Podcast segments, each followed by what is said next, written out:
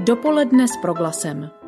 Zajímaví hosté, podnětné rozhovory, duchovní útěcha, ale i čas pro oddechnutí a úsměv. Dobrý poslech pořadu dopoledne s proglasem dnes přeje Marcela Kopecká. Jak vypadá aktuální situace kolem onemocnění COVID-19? Zeptáme se hned v úvodu našeho prvního hosta. Poté se zastavíme u aktuálních statistických dat z našich silnic a bude nás zajímat, jak se za poslední týdny proměnilo naše chování za volantem. Budeme se ptát, co se stane se zachráněným jezuitským klášterem v Kolíně a v závěru nás čeká rozhovor s Ivo Kahánkem, klavíristou a čerstvým držitelem prestižní ceny BBC Music Magazine.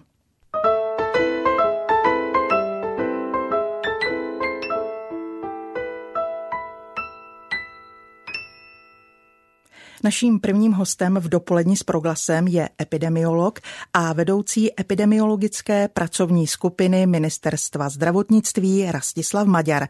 Pane docente, přeji vám dobrý den. Ano, já vás, já vás slyším. Dobrý Výborně. Den. V jakém stádiu je v naší zemi nyní pandemie onemocnění COVID-19? Dá se říci, že to nejhorší je skutečně za námi?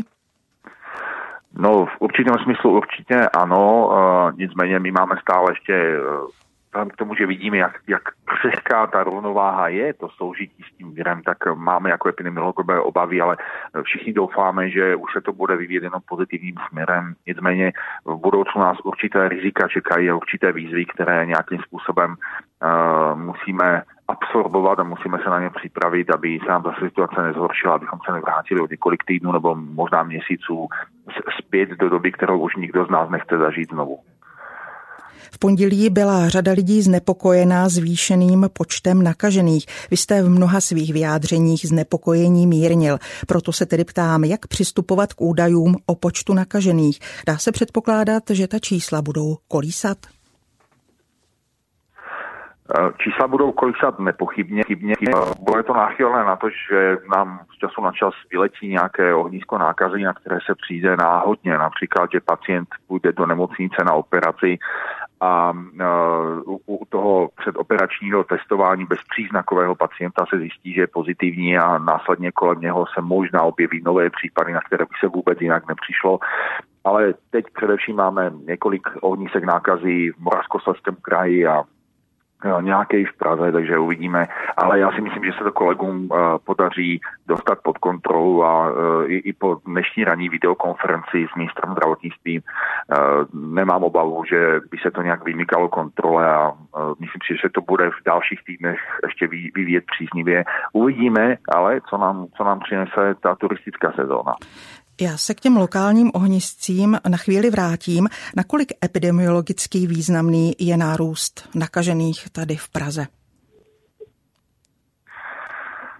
No zatím tak, jak to máme, tak to nějak významné není, ale důležité je samozřejmě, aby se nám nepohybovali lidé s příznaky jaksi v populaci, protože potom ta škoda, kterou napáchají, mnohem větší, ale zatím, zatím je to pod kontrolou a myslím si, že kapacita uh, vzhledem k té příznivé epidemiologické situaci a k tomu nízkému Eh, počtu případů, eh, tak kapacita eh, hygienické stanice ve smyslu možností personálního zapojení do velmi intenzivního epidemiologického šetření, tak, takže nám umožňuje velmi rychle dostat věci pod kontrolu a myslím si, že kolegové, kolegyně a kolegové to zvládají velmi dobře a že ta kapacita je jich ještě daleko větší, než aktuálně vidíme na těch případech.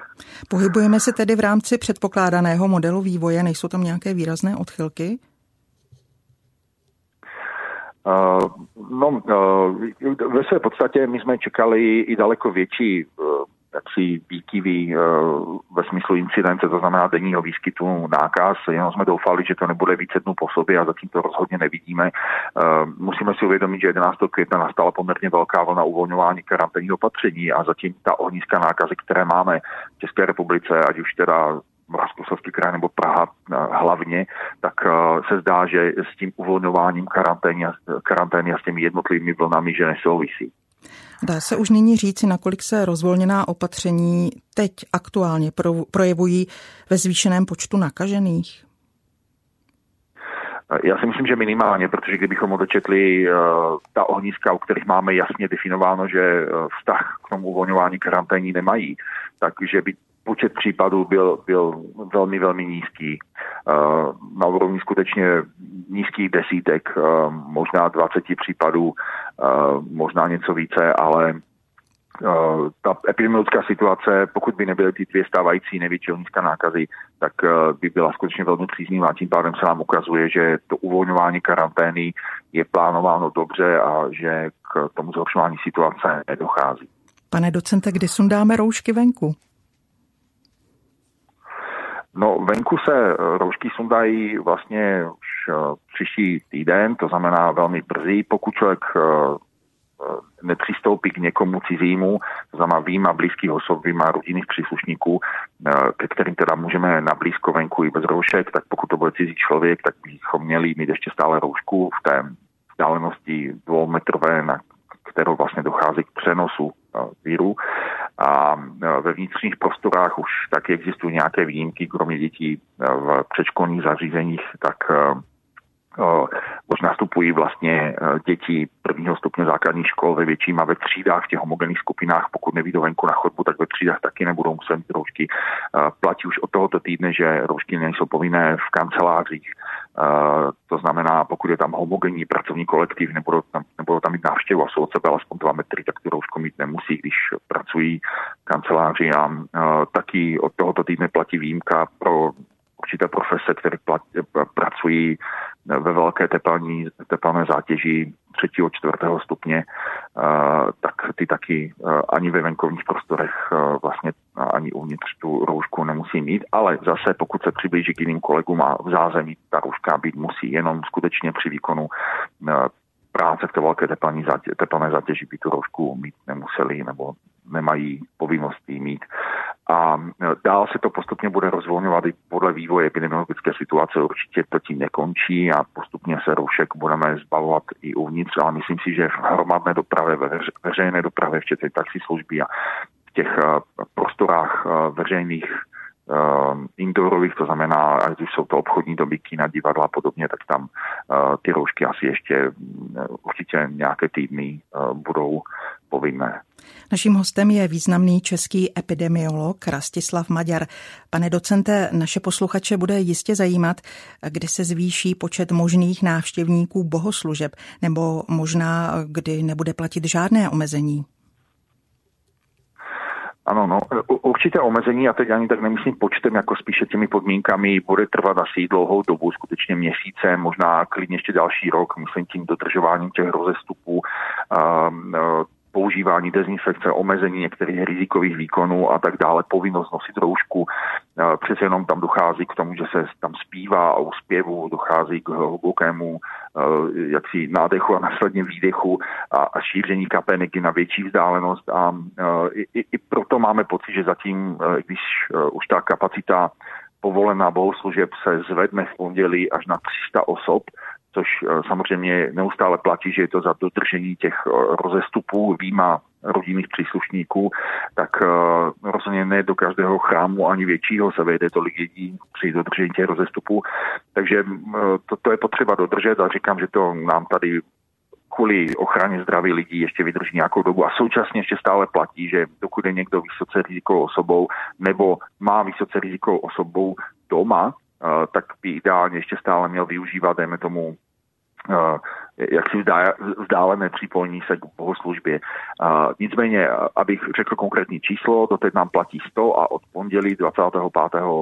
května už bude moci teda 300 lidí se zhromáždit na jednom místě při zvýšeném hygienickém režimu a při dodržování odstupu alespoň 2 metry výjima nejbližšího osoba rodinných příslušníků. Pane docente, dovolte mi položit poslední otázku.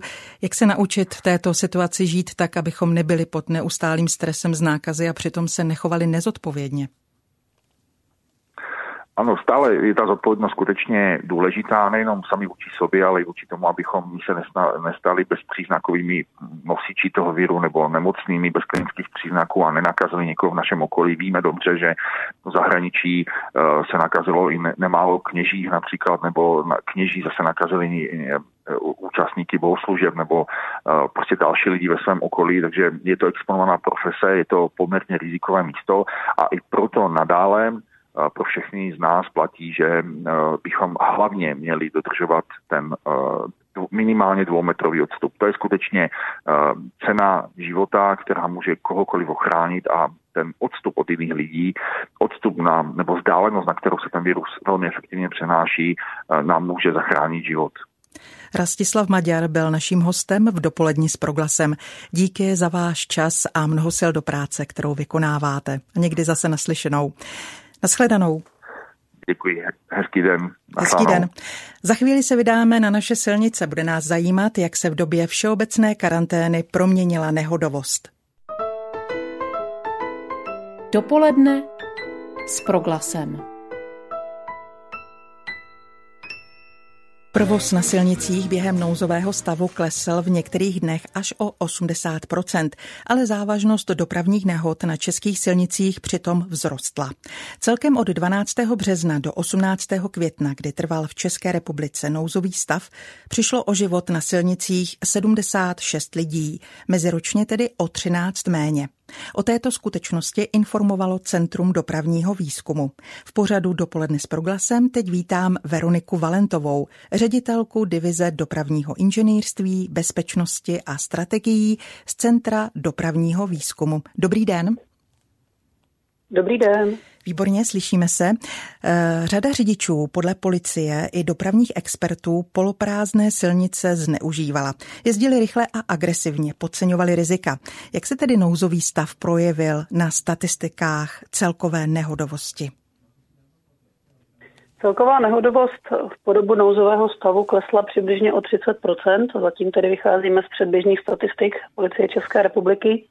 Nicméně u smrtelných zranění ten pokles byl pouze 15%, proto došlo k takovému výraznému nárůstu závažnosti dopravních nehod, jak už jste zmiňovala. I přes meziroční snížení celkové nehodovosti o téměř třetinu se podíl usmrcených na počet nehod zvýšil o 22%. Čím to bylo podle vás způsobeno?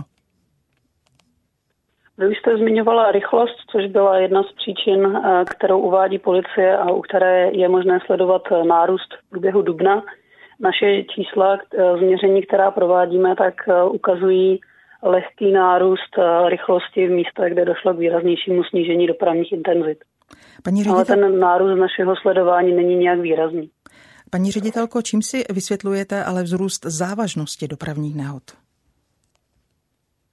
Může to být tím, že řidiči opravdu dají více, mají těžší nohu na plynu, protože jsou volnější silnice a dálnice a v průběhu dubna ovšem také jsme měli velice tragickou bilanci motocyklistů, který zemřel 15, a což eh, je dáno tím, že motorky jsou čím dál populárnější v České republice a i výrazně narůstají počty registrací.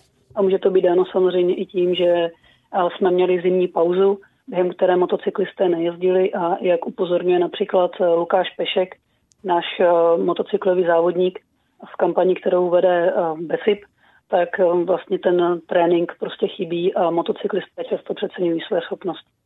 A zvýšily se také počty těžce zraněných při dopravních nehodách?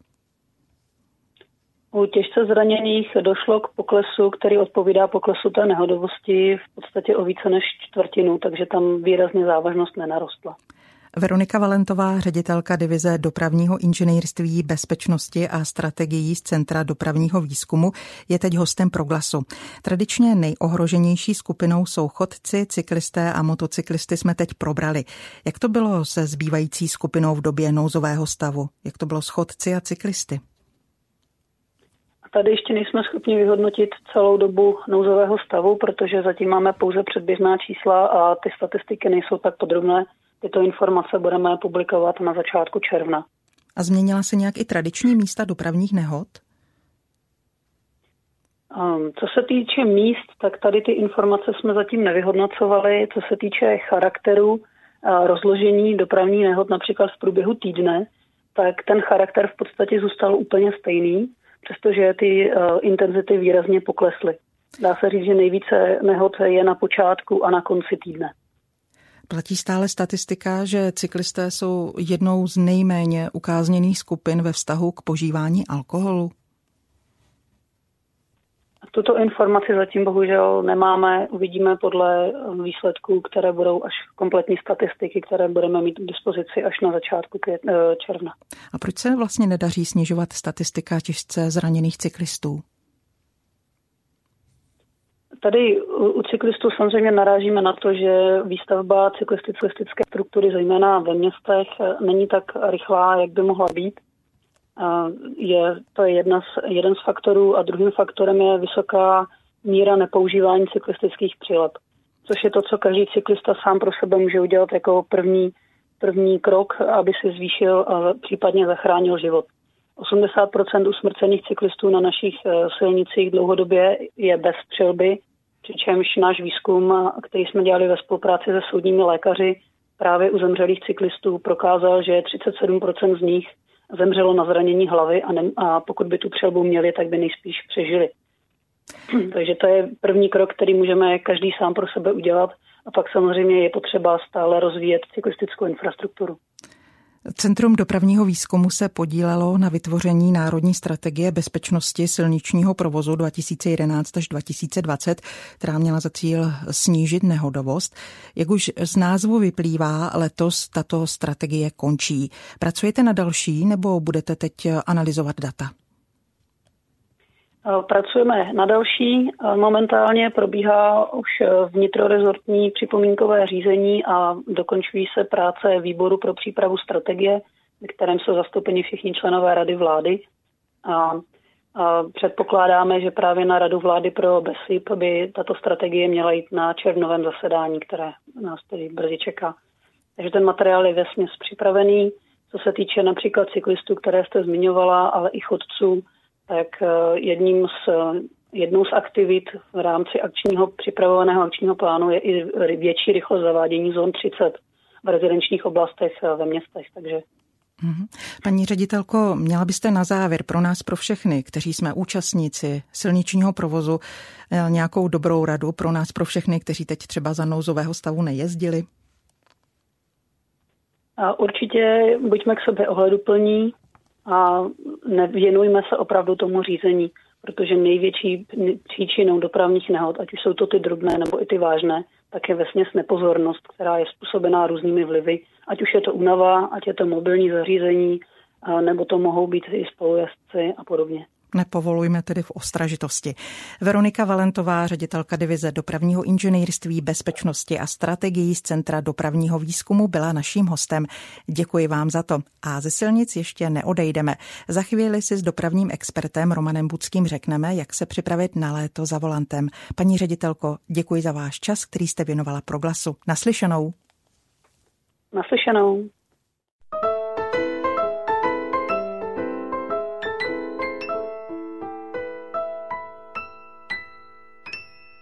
Naše země se vrací do běžného stavu a s tím se také bude zvyšovat silniční provoz. Jak jsme slyšeli i před chvílí, nehodovost je stále vysoká. Na co si dát pozor s blížícími se letními měsíci? To si teď probereme s dopravním expertem Romanem Budským, který je předsedou expertní rady platformy Vizenula. Dobrý den, pane Budský. Dobrý den vám přeji.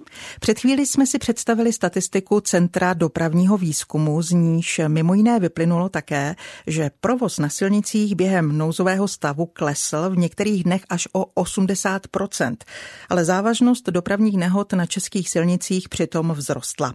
Celkem od 12. března do 18. května, kdy trval v České republice nouzový stav, přišlo o život na silnicích 76 lidí, meziročně tedy o 13 méně. Jaký je váš expertní závěr k této situaci? Ono to nebyl problém jenom České republiky, ale byl to problém eh, většiny států eh, na světě, které se setkaly s koronavirovou pandemí. Krátka dobře, silnice byly výrazně prázdnější a řadu řidičů to svádělo k tomu, aby měli takzvaně těžkou nohu na plynu. Čili ono těch dopravních nehod, protože se jezdilo skutečně méně, jak, jak vypovídají statistiky, těch dopravních nehod vyšetřovaných eh, policisty bylo méně, ale sice poklesl počet mrtvých, ale výrazně, výrazně menším tempem, než byl počet těch vyšetřovaných nehod. Čili potom samozřejmě vzrostla takzvaná závažnost dopravních nehod, čili pravděpodobnost, že ta dopravní nehoda skončí jako fatální. Jak se v psychice řidičů vlastně projevuje situace, jakou je například nouzový stav? Myslíte si, že lidé jezdili opatrněji, ohleduplněji? No, jak kdo. Myslím si, že obecně, obecně co jsem já měl, co jsem já měl zkušenost, tak naprosto většina řidičů jezdila takovým jako poklidnějším, pohodovějším tempem, ale tu a tam se objevili šoféři, kteří skutečně toho zneužívali, že jsou silnice prázdnější a také zneužívali toho, že policie měla v tu dobu úplně jiné starosti, než hlídkovat na silnicích, čili být vidět v tom silničním provozu.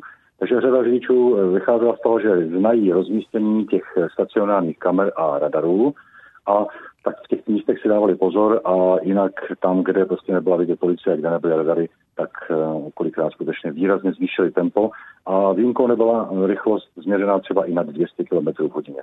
Nicméně hmm. nebyl to jenom problém České republiky, bojovali s tím třeba i v zámoří v USA, bojovala se s tím ve Francii, v Anglii a tam dokonce museli přistoupit k opatřením technickým, že třeba na silnici, které byly prázdné, stavili, záměrně stavili makety aut, anebo různé překážky, aby tu silnici zúžili, aby v těch řidičích vytvořili pocit určitého nebezpečí, aby následně tedy zvolnili tempo jízdy.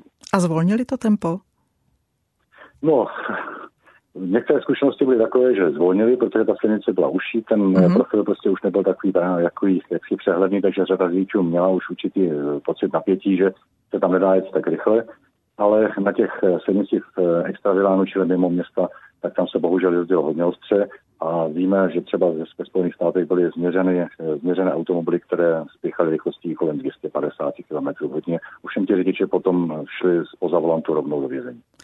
Aha, tak my se teď ze zahraničí přesuneme zase k nám. Postupně u nás dochází k uvolňování opatření. Do provozu se vracejí a hmm. budou vracet řidiči, kteří třeba delší dobu neřídili. Co byste jim a nám doporučil? Jak se po té době Tohle, na silnicích chovat? Jasně. Ono to je vlastně, dá se na to dívat ze dvou stran. Jednak jsou to ti řidiči, kteří neusedali za volant, řekněme třeba měsíc, dva prostě nejezdili nebo nenejezdili toho moc. A na druhou stranu jsou tady řidiči, kteří po celou tu dobu jezdili, zvykli se na ostřejší, ostřejší tempo, volnější silnice a teď se najednou začnou setkávat se svými kolegy, kteří jim budou překážet. Zkrátka dobře, ti, co nejezdili, tak by skutečně měli ze začátku jezdit trošičku, trošičku opatrněji, to auto si osahat a dostat se prostě do toho řidit, do té řidičské kondice a do toho správného tempa. Ale ti šoféři, kteří narazí na ty svý pomalejší kolegy, váhavější kolegy, tak by se na ně měli dívat s určitým nadhledem, prostě brát jako mm, šoféry, kteří se dostávají zpátky do kondice, rozhodně eh, se nesnažit je rozjíždět, najíždět na ně, problikávat je, nebo dokonce projevovat nějaké formy agrese. To by rozhodně nezvýšilo nezvýšilo tu úroveň bezpečnosti silničního provozu. Čili teď je to, ohled, teď je to v podstatě otázka vzájemné ohleduplnosti. Před námi je léto. Většina Čechů bude trávit eh, dovolenou doma. Už to tak vypadá. Odrazí se to i na našich silnicích? Na co se můžeme připravit? Ano, ano, především eh, dlouhodobě se podíváme na statistiky těch eh, fatálních, čili smrtelných dopravních nehod, teď se dochází v letních měsících, čili řekněme v období letních prázdnin od poloviny června do poloviny září, tak tam je typický nárůst počtu mrtvých chodců, motocyklistů, cyklistů a také letní měsíce mají největší eh, nárůst alkohol, nehod spojených s požitím alkoholu. A pátá skupina, která je nejohroženější, jsou děti. Čili jsou to vlastně ty nejohroženější, říká se tomu eh, ohrožené nebo ohrožení, ohrožené skupiny účastníků silničního provozu, motocyklista, chodec a cyklista. Samozřejmě odpovídá to tomu krásnému letnímu počasí, čili hodně lidí vyrazí na výlet v jedné stopě, hodně se chodí.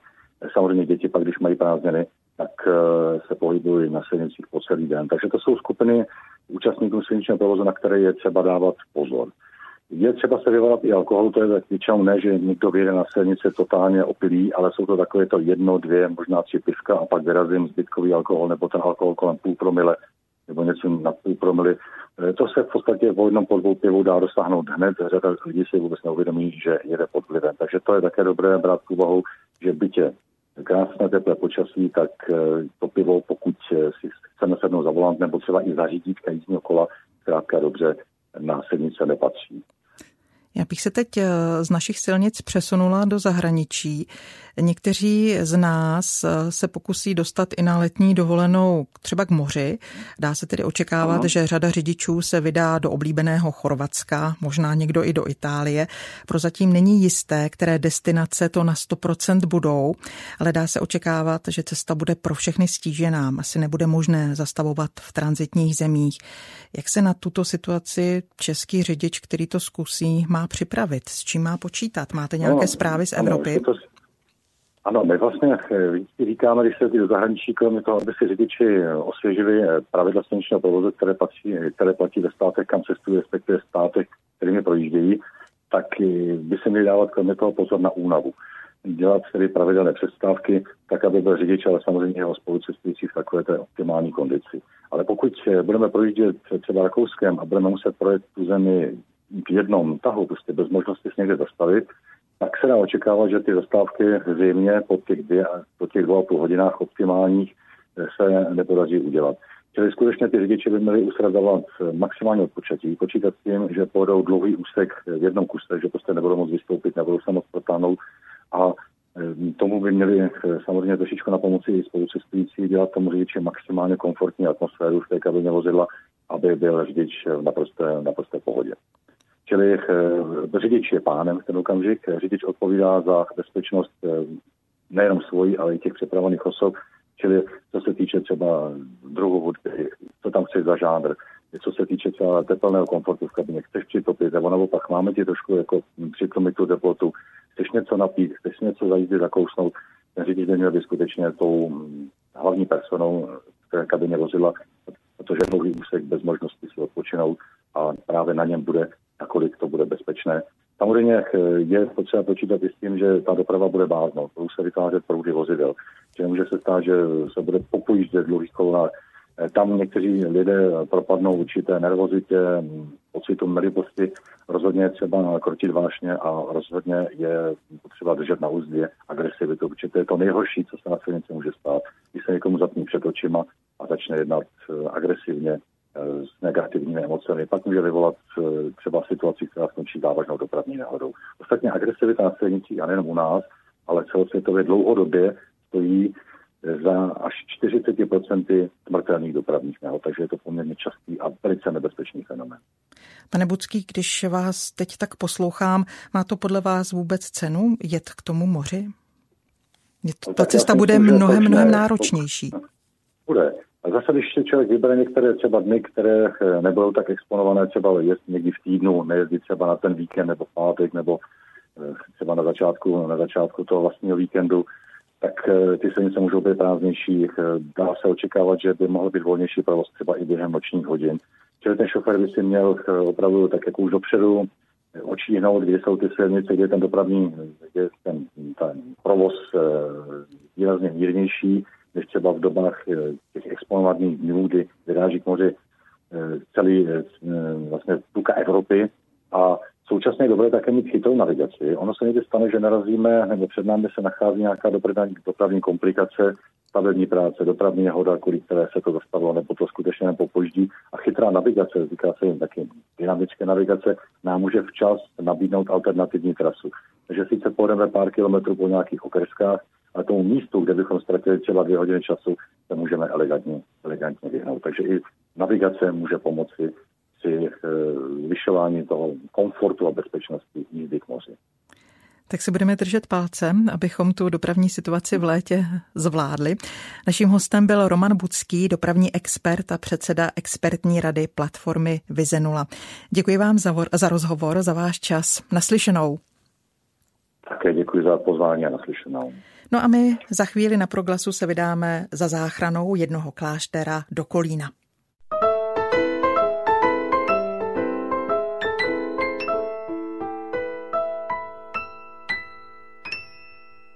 Před několika měsíci se objevila informace, že kolínskému klášteru, kam na ignaciánské exercície roky jezdili studenti, profesoři, dělníci či důchodci, hrozí zánik. Díky velkému nasazení mnoha lidí vznikla iniciativa na jeho záchranu. Vzniklo tak Centrum spirituality a duchovních cvičení, které za pomoci finanční sbírky na portálu darujme.cz plánuje restart. Na podrobnosti se nyní zeptáme ředitele nového centra, pana Adama Drahoše, kterého vítám ve vysílání. Dobrý den. Dobrý den. Pane Drahoši, popište nám prosím, v jaké situaci se nyní klášter nachází.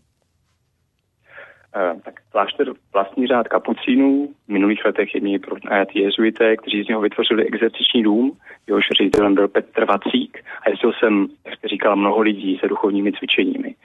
Uh, nicméně na podzim minulého roku se ale jezuité rozhodli odejít, protože klášter vyžaduje nákladnou rekonstrukci a pro jezuity by to byla velká zátěž.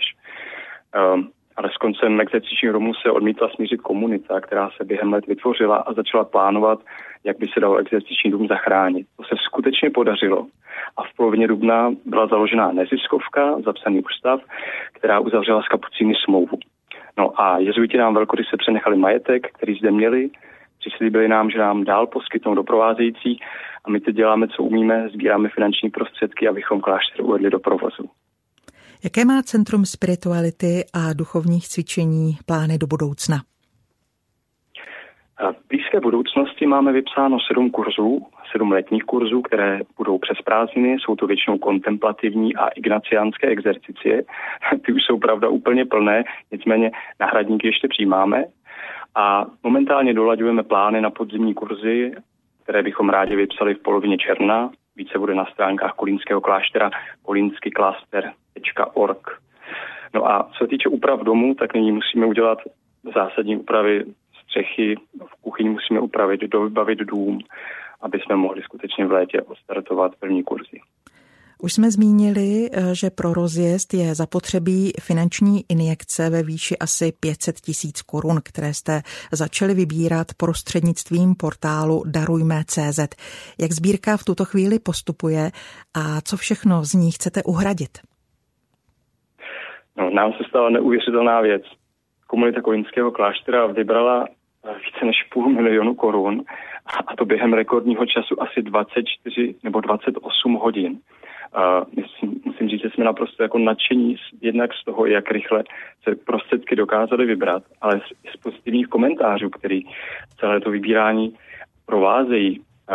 Na Darujme.cz je vidět mnoho různých komentářů od lidí, které znamenají, že tohle místo je pro lidi velmi podstatné, že hraje důležitou roli v jejich životě a neváhají darovat své finanční prostředky i v této složité době. A to je pro nás velké pozbuzení a zároveň závazkem. Um, je to částka, která nám vystačí na ty nejzásadnější a urgentní opravy, uh, plus nějaké do vybavení domu a rozjezd kurzů. Um, jak už jsem zmínil, část toho půjde na uh, sanaci střechy, do které teče. Uh, budeme muset upravit kuchyni, aby vyhovala hygienickým normám a budeme muset to vybavit dům základními věcmi, aby jsme mohli jezdit nakupovat, aby jsme mohli uh, dům poskytnout tak, aby bylo možno v něm uh, jako do, dobře bydlet, aby ty podmínky byly pro kursisty dobré. No a taky musíme počítat s tím, že budeme muset dělat nějaká opatření v souvislosti s COVID-19, která jistě budou, možná budeme muset dokupovat stoly do kuchyně a podobně. A tohle všechno uh, je jsme spočítali, že zhruba těch 500 tisíc vystačí. My jsme ve sbírce jedeme dál. Máme v plánu na podzim další nutné opravy, rekonstrukce a navíc exerciční dům je běh na dlouhou trať a proto nás jako nesmírně těší, že mnoho lidí si zavedlo i pravidelný měsíční dar, za který jako jsme velmi vděční, protože Kolínskému klášteru dává jistotu toho, že uh, bude moct pokračovat dál a děkujeme všem dárcům za jejich štědrost. Pane Drahoši, a já děkuji vám za dobrou zprávu, kterou jsme slyšeli na závěr. Naším hostem byl Adam Drahoš, ředitel Centra spirituality a duchovních cvičení při Kolínském klášteře. Děkuji za rozhovor a přeji vám, ať se vaše všechny plány vydaří. Naslyšenou, pěkný den. Naslyšenou, pěkný den. Dopoledne s proglasem. Ivo Kahánek patří mezi naše přední klavíristy. Už v roce 2004 se stal absolutním vítězem soutěže Pražské jaro. To, že to nebyla náhoda, potvrzuje, že jeho poslední nahrávka s klavírními koncerty Dvořáka a Martinů získala v uplynulých dnech prestižní cenu BBC Music Magazine. Ta je specifická tím, že zahrnuje jak názor odborníků, tak i milovníků klasické hudby. A Ivo Kahánka nyní vítám v našem vysílání. Dobrý den. Dobrý den. Dobrý den, pane Kahánku. Nejprve prosím dovolte, abych vám k zisku eh, této ceny poblahopřála za nás, za všechny v proglasu. Je to úžasný úspěch. Já moc děkuji.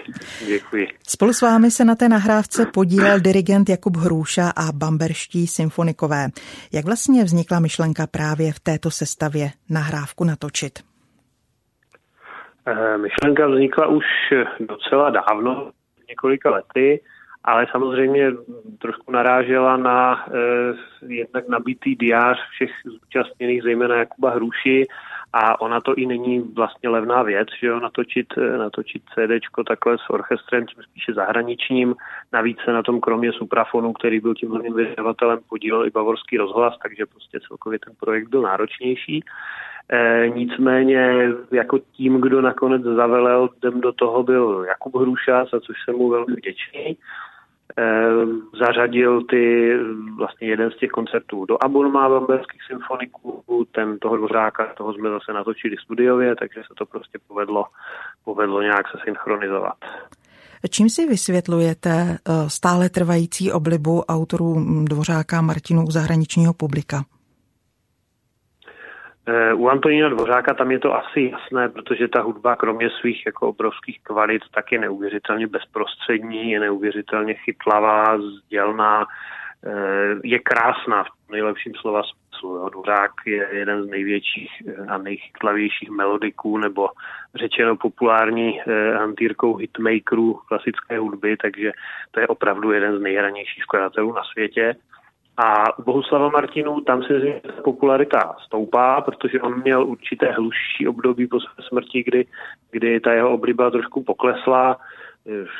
O důvodech bychom se mohli bavit dlouho, ale nesporně je to vynikající skladatel, který to dokazuje v posledních letech, kdy eh, jak díky stoupající oblibě mezi interprety, tak i díky eh, práci soustředěné a soustavené nad sebou Martinu, tak se dostává opravdu i ve světě Eh, poměrně často už na ta velká pódia a dokonce si ho začínají všímat i ta pódia menší, což je vždycky vlastně eh, paradoxně ten indikátor eh, toho, že už skutečně se z něj stává světový skladatel, protože dokud jste jenom na těch velkých folích tu a tam, tak to může být, řekněme, snaha o nějak o přinesení něco nového, nějaké rarity repertoárové, ale jakmile už třeba menší divadla začínají hrát Martinu opery, tak, tak už je to signálem, že to jde správným směrem celkově. Pane Kahánku, co toto ocenění přinese do vašeho dalšího profesního života? To se samozřejmě ukáže, ale jako každá cena, která je široce mezinárodně komunikována, tak eh, pochopitelně eh, přinese, přinese větší propagaci, přinese asi větší zájem ještě ze strany, ze strany pořadatelů. Je to, je to prostě všestranně dobré získat takovou cenu. Samozřejmě je otázka, jak se na tom podepíše, podepíše ta pandemie, která samozřejmě zavřela koncertní a vlastně na celém světě na poměrně dlouho.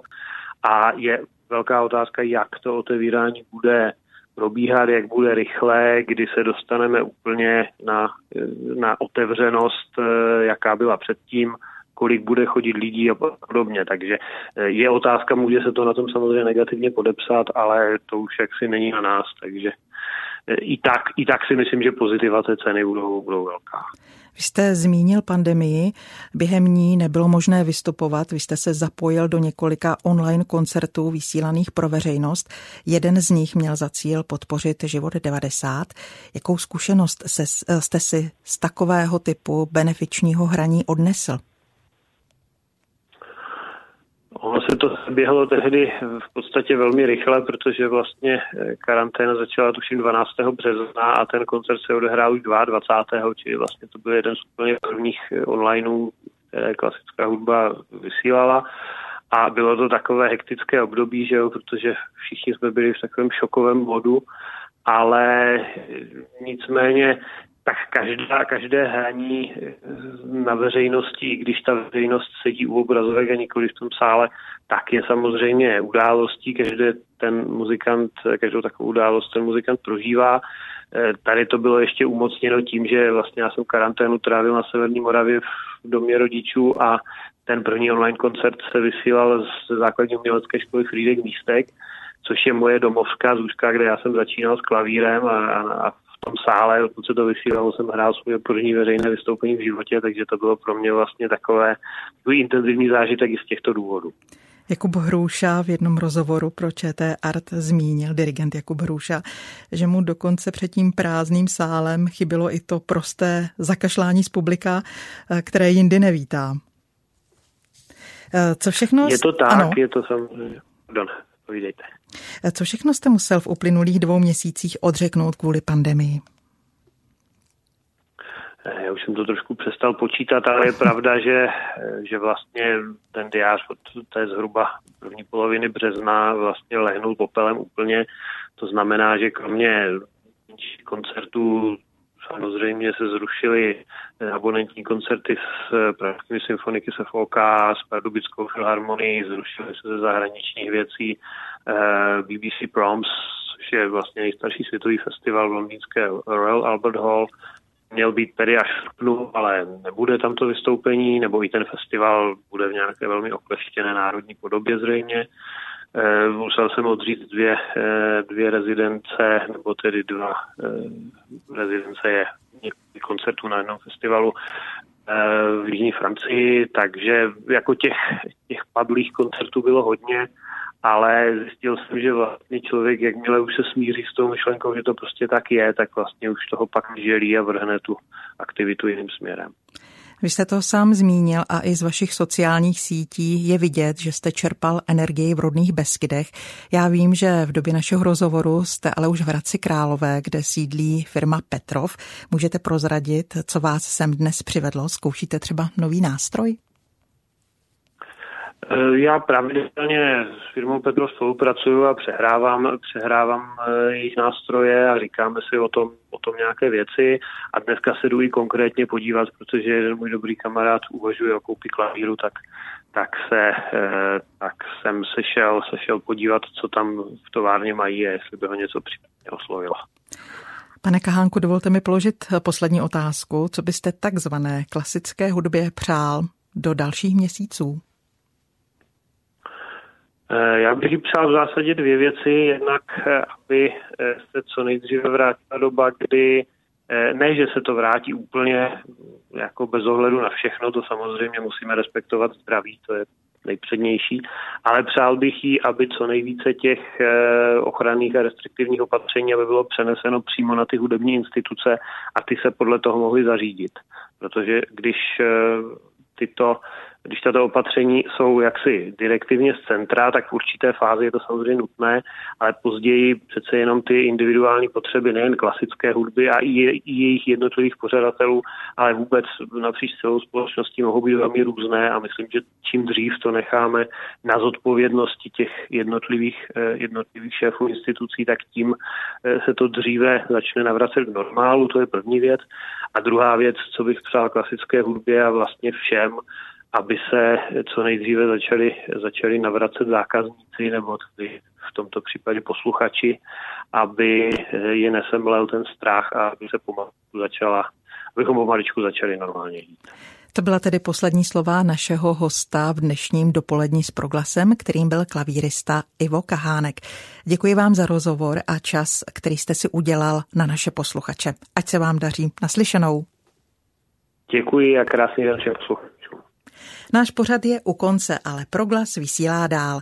Zůstávejte s námi, protože my tu jsme pro vás už 25 let. Od mikrofonu se za celý tým Studia Kristián, který dnešní vysílání připravoval, loučí Marcela Kopecká. Dobrý poslech dalších pořadů proglasu. Naslyšenou. Dopoledne s proglasem.